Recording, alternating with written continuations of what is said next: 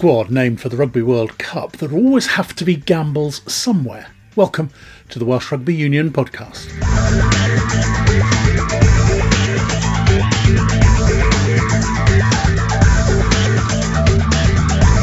We'll also hear about a new initiative to help all rugby clubs in Wales become friendly, open, and diverse. But of course, we'll start with the men chosen to represent Wales at this year's World Cup in France. Two captains and two scrum halves. They were the main talking points. Warren Gatland was flanked by co-captains Jac Morgan and Dewi Lake when he explained what the selection meeting had been like. A couple of hours, yeah. So um, some good discussions and, and some good talking points about the squad, and yeah, talked about the three games as well, and went through uh, had a debrief from Prav Mathema just to update on all the injuries and when he thought players would be back in full training and stuff as well. So that was part of the discussion too. Just on the injuries, there's a few players going into the tournament with niggles. Faletau and Gareth Anscombe haven't played in the warm-up matches. How confident are you that they'll be ready for Fiji, or will they be ready afterwards? Uh, we're told they'll be ready. Um, Faletau's been pretty much back in training, sort of up and running. He'll do some contact work this week, so he'll be available. Ryan Elias is going to take a, a part in training this week, so we're you know reasonably confident that those guys are going to be back. They're related to captain as Yeah. well. As obviously had a niggle. How's, how's his fitness? Not too bad. Um, you know, with rehabbing and, and doing what we need to do and hopefully be, be back in time. One of the co-captaincy is something that you, you alluded to earlier in, in Yep. the sort of summer. How is this going to work, and why have you chosen to do it this way? I, I just think that the two lads, you know, the two young players, players for the future for us, and uh, I just think they'll complement each other really well. I'm excited about being good, good mates, got a good relationship, and then depending on uh, what game it is, one will lead and be captain for that day, and the other, will be supporting them. So, um, you know, I think it's a, it's a good opportunity, something that I've never done before, but uh, I did speak about it. You know, particularly with two younger players in the squad and captain, and both of them got a big future ahead of them. You're only taking two scrum halves. Yep. Seems like a big workload for two players potentially. Yeah, potentially. Um, you know, if we do pick up injuries, it's it's not too far of a distance to go. Um, both of them have been really robust in this campaign in terms of where the, the training of the three scrum halves have been that we've had in. We did talk earlier that we'd probably, you know, there's potentially a, a point there where you've got to make a concession when you're looking at a bit of depth and probably all along we were we were thinking of three nines, but when we came to it, just looking at some depth in, in our back three and, and covering players that are getting on a little bit, and you know whether they can back up in all the games. And we've probably got players that have in the, in the past have picked up injuries or niggles and stuff. So just wanted a bit more cover in that back three. Jac, congratulations.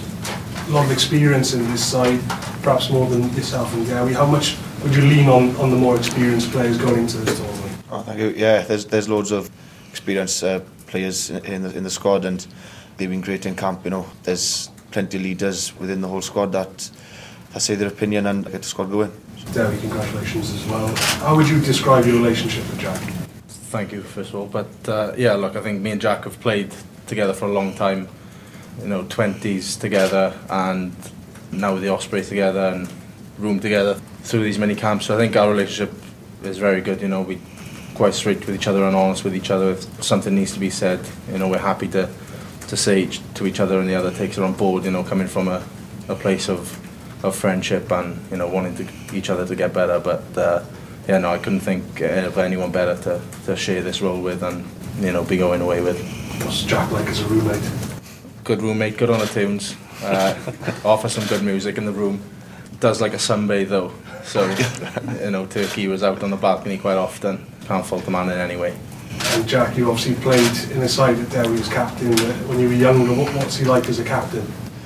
He's great to be a captain. He's the captain of the twenties when we went out to to Argentina, and yeah, he was great. He leads from the front, and when something needs to be said, he he'll say it, but won't say too much either. But uh, yeah, it's, a lot of it's done on the field.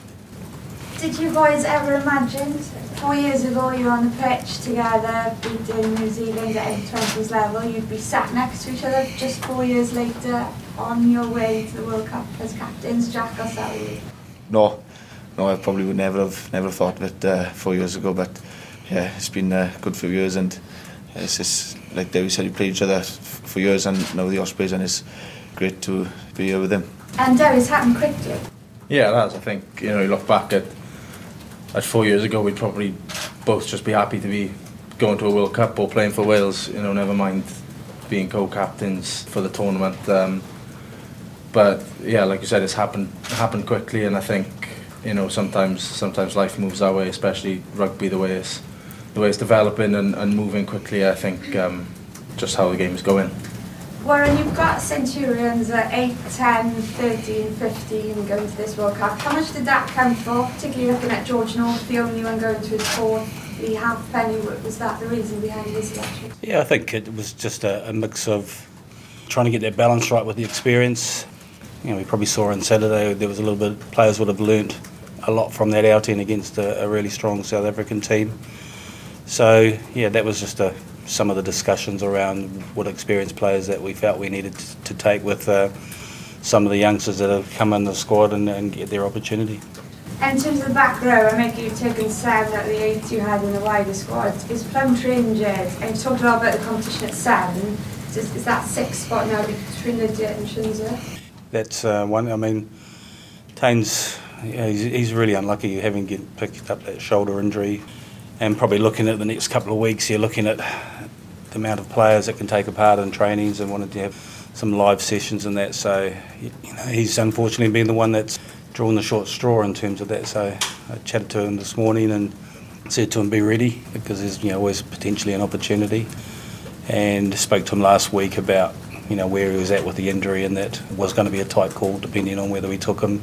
So yeah, it's uh, yeah we've probably got three genuine sevens that are, that are going, but players that can cover a couple of positions. The the beauty of this World Cup is that we do get a little bit more breathing space in terms of the the time between the games. You know, the first game to the second game is a short turnaround, and then we've got an eight-day turnaround to Australia, and then 13 days to the Georgia game. And in the past, you know, it's been a challenge when you've had four-day turnarounds. So um, a little bit more of a luxury in terms of that. So hopefully, it gives us an opportunity to keep players fit or freshen some players up between games. And which have been some of the toughest conversations you've had? You mentioned Kieran Hardy, you talked a lot about the, the midfield dilemma over the last few weeks, Joe Roberts, Max Llewellyn, this out there. Yeah, I mean, um, you know, we shared some of the calls with the with the coaches, and I'll be available to talk to all the players today that want to give me a call, and the ones that I haven't spoken to, and the, uh, the others I will make contact with them as well, just to say to, to make sure they're ready. We did speak in the change rooms afterwards. We had everyone in the change rooms afterwards after the game, just to say thanks for the effort they've all put in the last couple of weeks, knowing that there's going to be some disappointed players on Monday, but uh, for those that do miss out, just make sure they keep working hard, and and you know, there's always potentially an opportunity. Hopefully, they go back with their regions and in pretty good shape. Generally, most of the players say it's the best shape they've been in from a physical point of view, which is a positive, and they can take some of that back and, and hopefully demonstrate the work that they've been doing when they go back to their regions. Um, and for a lot of players, I think uh, that have been in the squad for the first time, it's kind of you know experiencing what the next level's about and educating them on their prehab and rehab and, and nutrition and you know and working hard as well and, and stuff. So uh, I know that there has been a huge amount of learning during that process for a lot of those players. And Jac and Dewi, you both captained at 20s, you weren't co-captains, but how did that work then and what do you take from that experience into this maybe Jac first? Yeah, you take a lot from the 20s.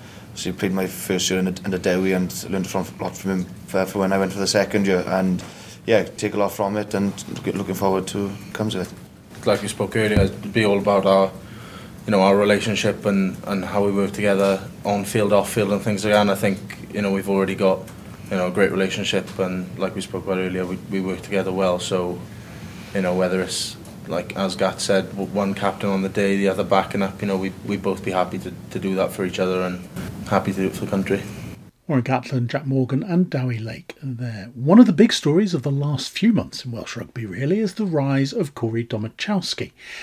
And it's fair to say he had quite a day when the squad was announced on Monday. Again, it's another surreal moment, really. Take myself back to probably middle of the season. Uh, if someone told me I'd be in this position now, I'd, I'd laugh in their face, to be honest. But yeah, it's just, I'm lost for words at the moment. Uh, myself, my family are over the moon. Look, I've always believed in myself. It's probably more sort of the situations we all experience start the year with like finances, not knowing if you have a job, like securing food on the table for the kids. You, do you know I mean? Is is quite hard when you've got to put your body on the line. You could potentially pick up a big serious injury that even could end your career, and the sacrifices you're making for the team and and the club and obviously yourself, you might not have anything at the end of it. So it was quite hard, but I think the good thing, especially the boys at Cardiff, was we couldn't dwell on it because we had things to play for. And yeah, like I said, it was it was, it was a tough time, and but lucky enough we come out on top of it. It's a lot of pressure, but I probably I, I think I used it a bit as a motivation and just thought that it could be my last push to to stay in professional rugby. And then I managed to obviously put a few games together, playing well, um, and obviously got re- rewarded for it. So yeah, I think I used it a bit as a motivation more than anything. How did you find out that this was this call was coming today? Um, well, a bit of a bit of a weird one to be fair. It was my nan's funeral today, so we were all in the living room waiting for the hearse to turn up, and well, my missus was. I had the phone next to me, and I was like, "Oh, look, it's not the right place to do it." But all the family were like, "No, no chance. We wanna, we wanna know if you're in or not." So as soon as my name was announced, it erupted, and it was quite nice, really, because obviously it's quite a sad day. Um, everyone was a bit down, and it kind of lifted the mood a bit. And obviously, all my family were were ecstatic over it. I went back to the club and spent half hour with the family. It was my great nan, it was, so bittersweet day. It's weird, really. All the other family are really upset, and but then this come along and brought a smile on everyone's face. So all my family have supported me massively throughout the years, and I definitely won't be sad here now if it weren't for them. So they are just as much as proud as I am. So yeah, it's an awesome day for us all. Moving forward, then the goal now surely is to is to make a start on the 15 and Fiji September the 10th must be right there. Yeah, hundred um, percent. My main goal have been been that all the way through the camp. Um, as everyone else would probably say, I'm not here to make the numbers up. I want to be number one, and that's probably the same as everyone else. It's a lot of competition. I get on with all the other boys. We we all know why we're here. We get on and we want number one jersey. That's the end of it. I've probably taken a lot from the last well, my first two caps, more than anything uh, in the rest of my career, really. Obviously, a bit frustrated from the England game where I felt like we weren't able to get the scrums we wanted, which, again, they probably played a bit smart and noticed that we were both debutants and used it to the advantage. But obviously, we come up against the best pack in the world on a weekend, and I'm not hiding away from the fact that we come second best, and it was a big test. We knew that going into the game. And we just got to take learnings from it. Really, we kind of started to feel a bit better going into the second half, where we felt that we needed to make a few tweaks and change certain things in at set piece. We got rewarded with one, but obviously ultimately over the game we, we come second best and look we'll review our hopefully just get better from it and learn from them experiences. And co-captains Dewi Lake and Jac Morgan. What are those two guys like? Are they the same guys? Are they different in certain ways? What, what are those two like? They're quite similar people. One thing I will say, they're both good leaders, especially with Jac. He doesn't say a lot, but that's a good thing because when he does say something, then all eyes are in and you take on board what he got to say. And obviously, you respect them, like they're both great players. And obviously, captaincy is new to the both of them, so I suppose that it'll take them time to get used to it as well. But I think it's two great, great blokes here, uh, ready for the job. Everyone's sort of good news. Obviously, your good friend Kieran Azarati hasn't quite made it. Just a, a word for him. And... Yeah, obviously disappointing for himself. Yeah, I had a little chat with him this morning, and obviously it's, it's tough for him. Um, obviously, I'm not in his shoes, so it's obviously it's easy for me to say. But I've said to him that obviously from where he were start of the year, Cardiff asked him to cover Hooker at one point, and now he's a Welsh international, so sometimes you probably got to take a step back and realise that how far he's come. He's a great player, and I mean you don't get gifted international honours if uh, you're not good enough. So I'm sure he'll bounce back from it and uh, just take it as motivation and hopefully use it to his advantage and push on for the Six Nations. Testament to you and Keiron as well that you played some of your best rugby under that pressure. Yeah, and like that's what I said, it, probably using it as a bit of a motivation and it kind of opened my eyes a bit to where I think I can get to. I doubted myself for a, lot of period last year because obviously I weren't getting much love at, uh, at Cardiff at the start. And with that going on as well, I thought, I'd be honest, I was two weeks away from calling it a day. I sat on my, my partner and I said that probably going to have to look at going down a different route in, in my career. And I spoke to a few semi-professional clubs to see what they had on the table. And it wasn't even worth even trying to play semi-pro. It was that's how bad the game had got financially. So it was tough to take in, and you can imagine the stress that everyone was going through. But for myself, luckily, uh, managed to secure something towards the end. And look at you now. It was suggested that some of the players were looking at second careers.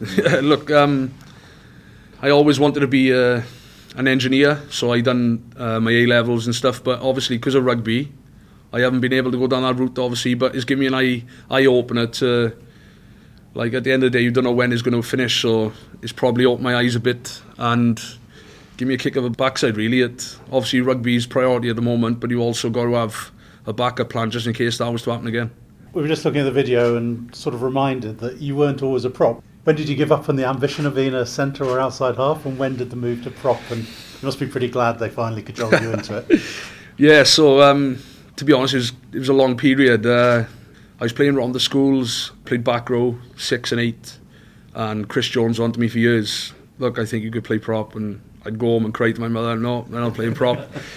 and at my local club, Glyncoch, I always played either number eight or I play in the centre. I also used to kick. So, um, obviously, you probably wouldn't believe it now, but. Um, oh, they showed the picture, that was why. Was... Yeah, but yeah, I, I converted when I was 17, so my first youth year um, at Gilbert my coach was open with me and said, look, we had a lot of good players at number eight and we didn't have a loose head, so I put a bit of weight on at the time. Look, it was one of them situations where I just wanted to play with the boys, so I thought, yeah, if, if that's what it takes, I'll give it a go. And it just took off from here, really. A couple of times, I think, Geraint Lewis from, at the time, was Cardiff um, age grade coach, and he came to watch me and uh, invited me down, and then they just obviously took off from there. So it was probably a good best thing, best decision of my life, really. Were you pretty disappointed at the time, but pretty pleased now? Well, I was a bit gutted that I couldn't kick for the post again, but um, nah, look, like let's be honest, I'm not, I'm not an outside half, I'm not, a, I'm not a centre, and I'm definitely not a back rower. So I think I made the switch at the right time. The next penalty, Dan Biggar's feeling his calf or something. You got to put your hand up and go. Yeah, well, if we have a penalty shootout, Gats knows the score. So.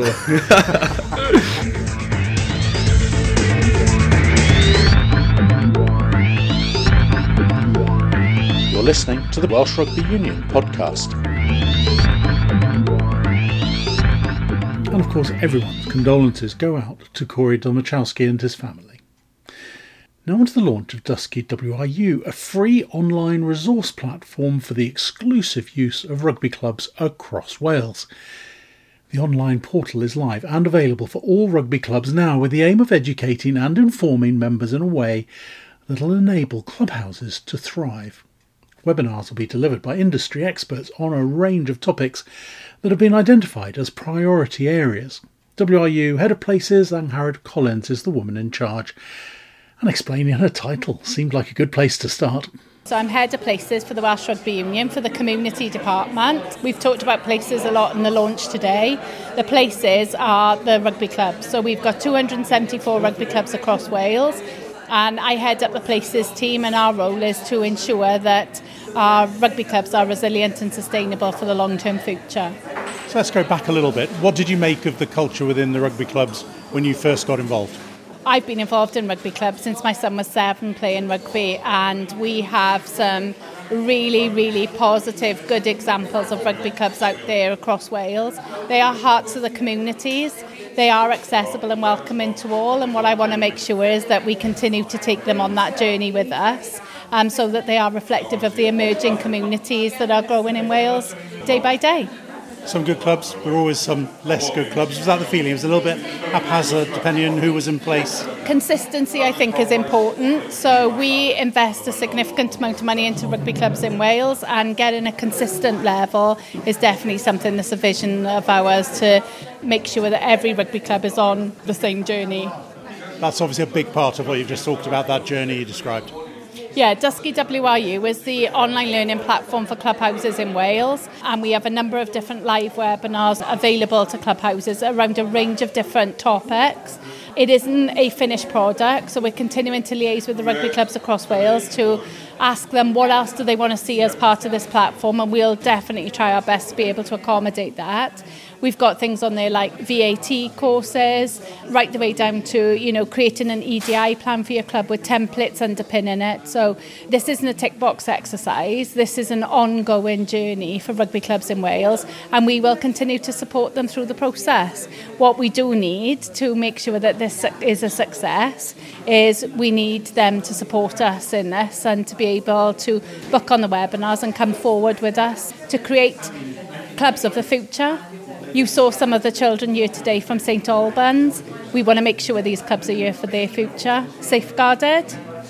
I'm sure there are plenty of clubs who sat around and said we must do some of these things without necessarily being 100% sure over what the next step is, what they do. So this resource that they can just consult, they can be a part of, is going to really help them do things that probably most of them want to do anyway.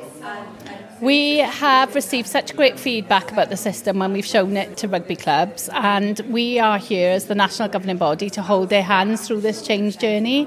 And I'm really confident that it will help them embed themselves further into the community, we have to look at different stakeholder opportunities. And, you know, Wales is changing as a nation. You know, you've seen today, you've heard from the Minister Dawn Bowden on the Welsh Government priority areas. You know, we need to be in that space. We need to be having those conversations, and DYSGU WRU will enable us to do that holding their hands is an element also of holding their feet to the fire maybe sometimes you notice one or two clubs don't engage can you you go in there and try and encourage them to We'll continue to support them on the journey.